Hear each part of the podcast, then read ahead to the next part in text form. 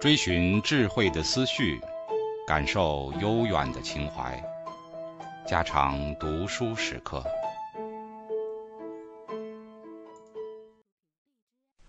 范爱农，鲁迅。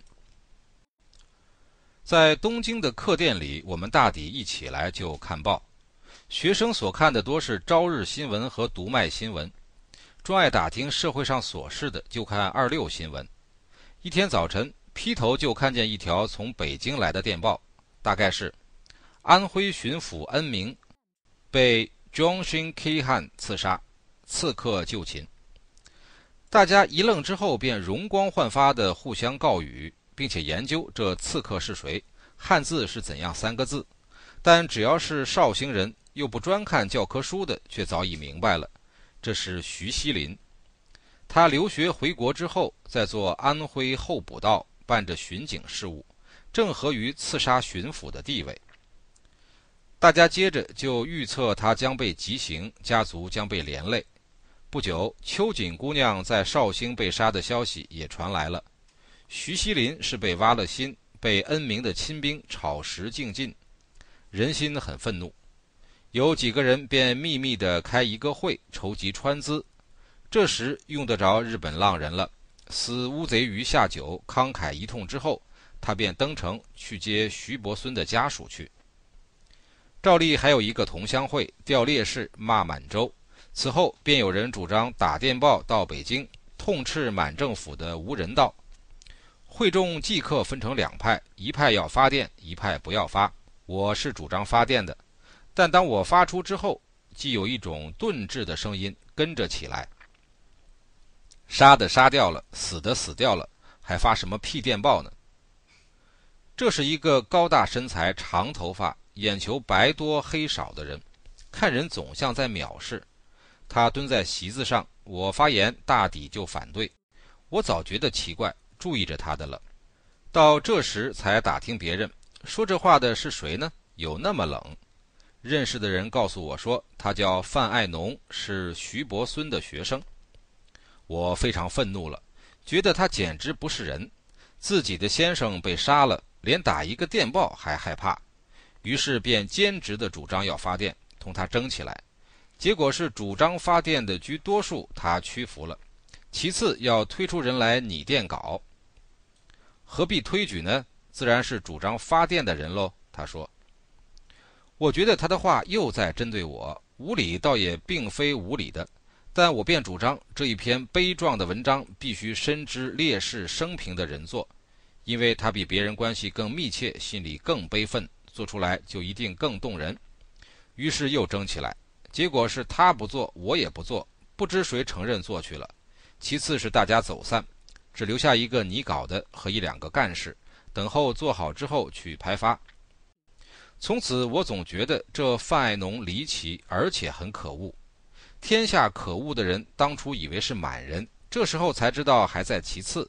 第一倒是范爱农。中国不革命则已，要革命，首先就必须将范爱农除去。然而这意见后来似乎逐渐淡薄，到底忘却了。我们从此也没有再见面。直到革命的前一年，我在故乡做教员，大概是春末时候吧，忽然在熟人的客座上看见了一个人。互相熟视了不到两三秒钟，我们便同时说：“哦哦，你是范爱农，哦哦，你是鲁迅。”不知怎的，我们便都笑了起来，是互相的嘲笑和悲哀。他的眼睛还是那样，然而奇怪，只这几年头上却有了白发了。但也许本来就有，我先前没有留心到。他穿着很旧的布马褂、破布鞋，显得很寒素。谈起自己的经历来，他说他后来没有了学费，不能再留学，便回来了。回到故乡之后，又受着轻蔑、排斥、迫害，几乎无地可容。现在是躲在乡下教着几个小学生糊口，但因为有时觉得很气闷，所以也乘了航船进城来。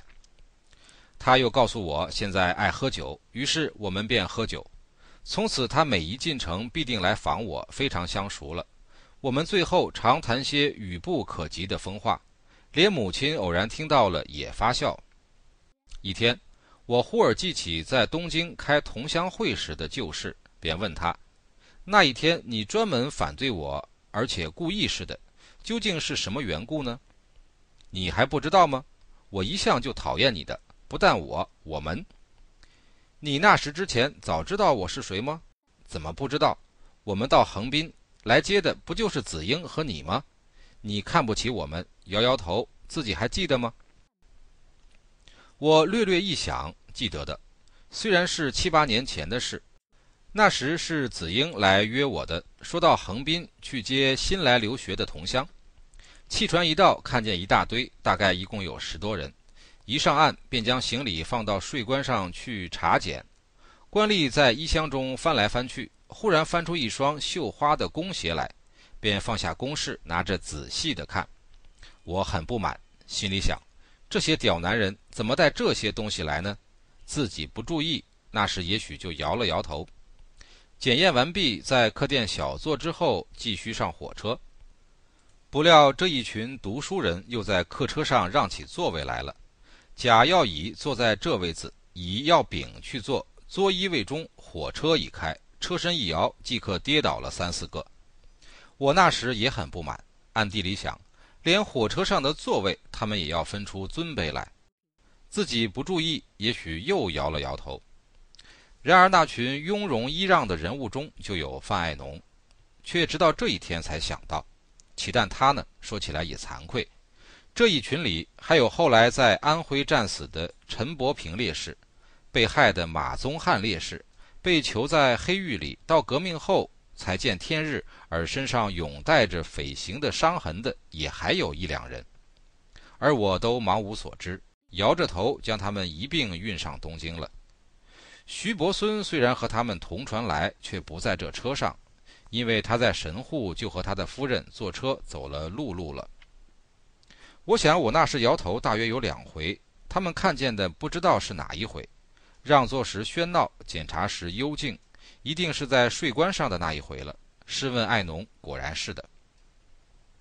我真不懂你们带这些东西做什么？是谁的？还不是我们师母的。他瞪着他多白的眼。到东京就要假装大脚，又何必带这些东西呢？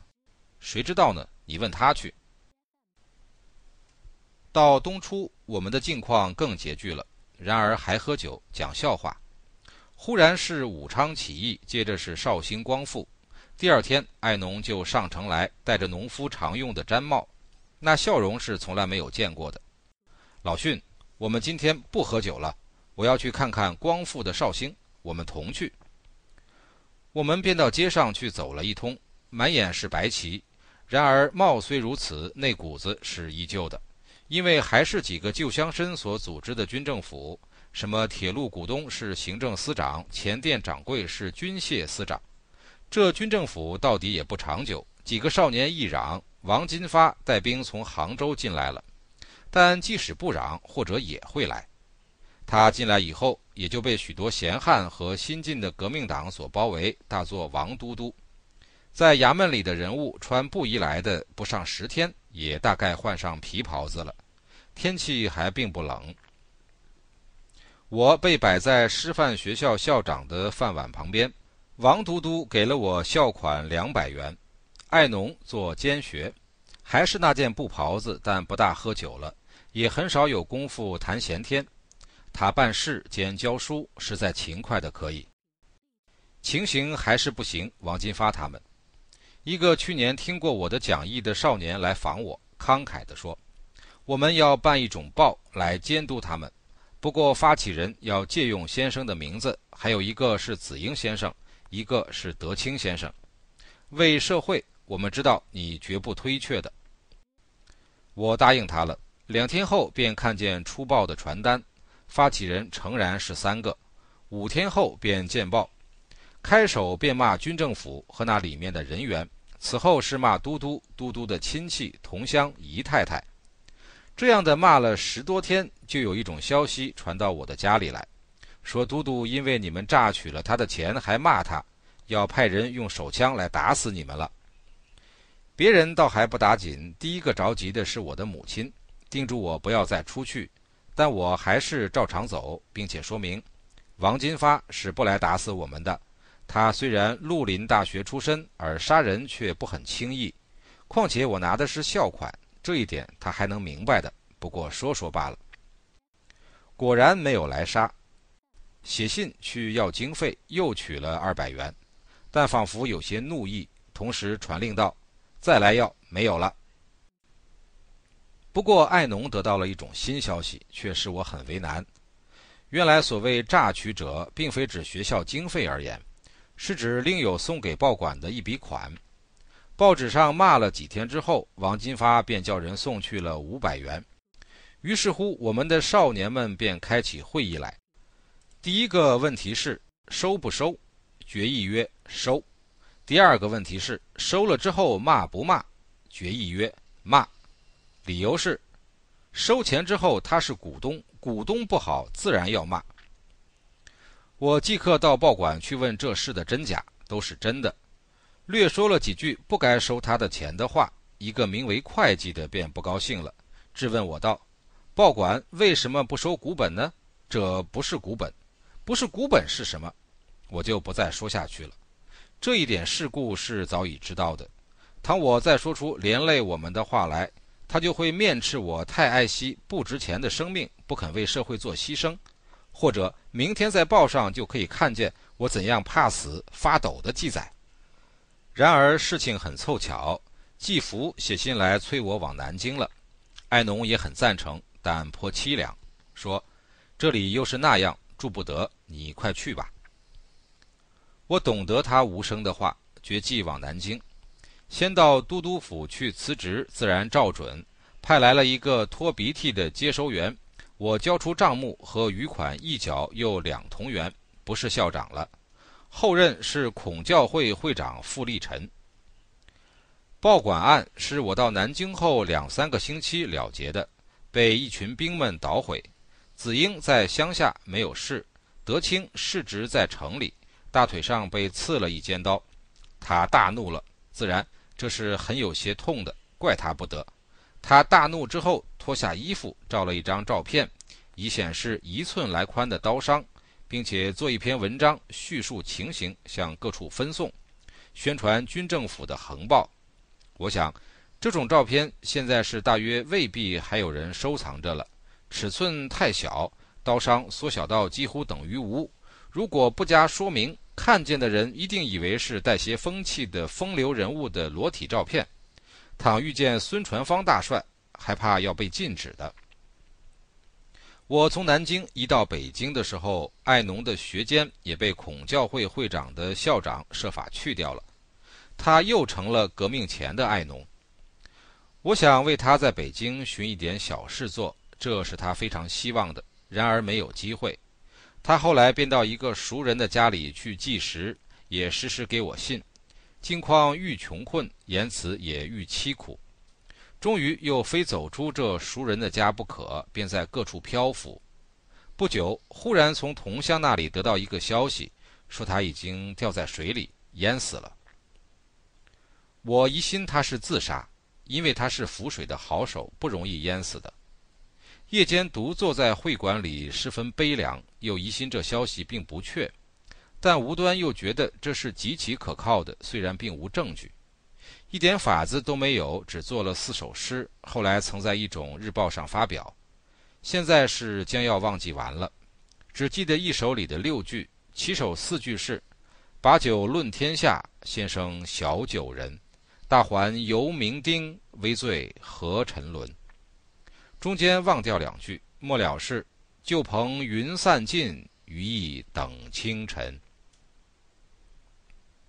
后来我回故乡去，才知道一些较为详细的事。艾农先是什么事也没得做，因为大家讨厌他。他很困难，但还喝酒，是朋友请他的。他已经很少和人们来往，常见的只剩下几个后来认识的较为年轻的人了。然而他们似乎也不愿意多听他的牢骚，以为不如讲笑话有趣。也许明天就收到一个电报，拆开来一看，是鲁迅来叫我的。他时常这样说。一天，几个新的朋友约他坐船去看戏，回来已过夜半，又是大风雨。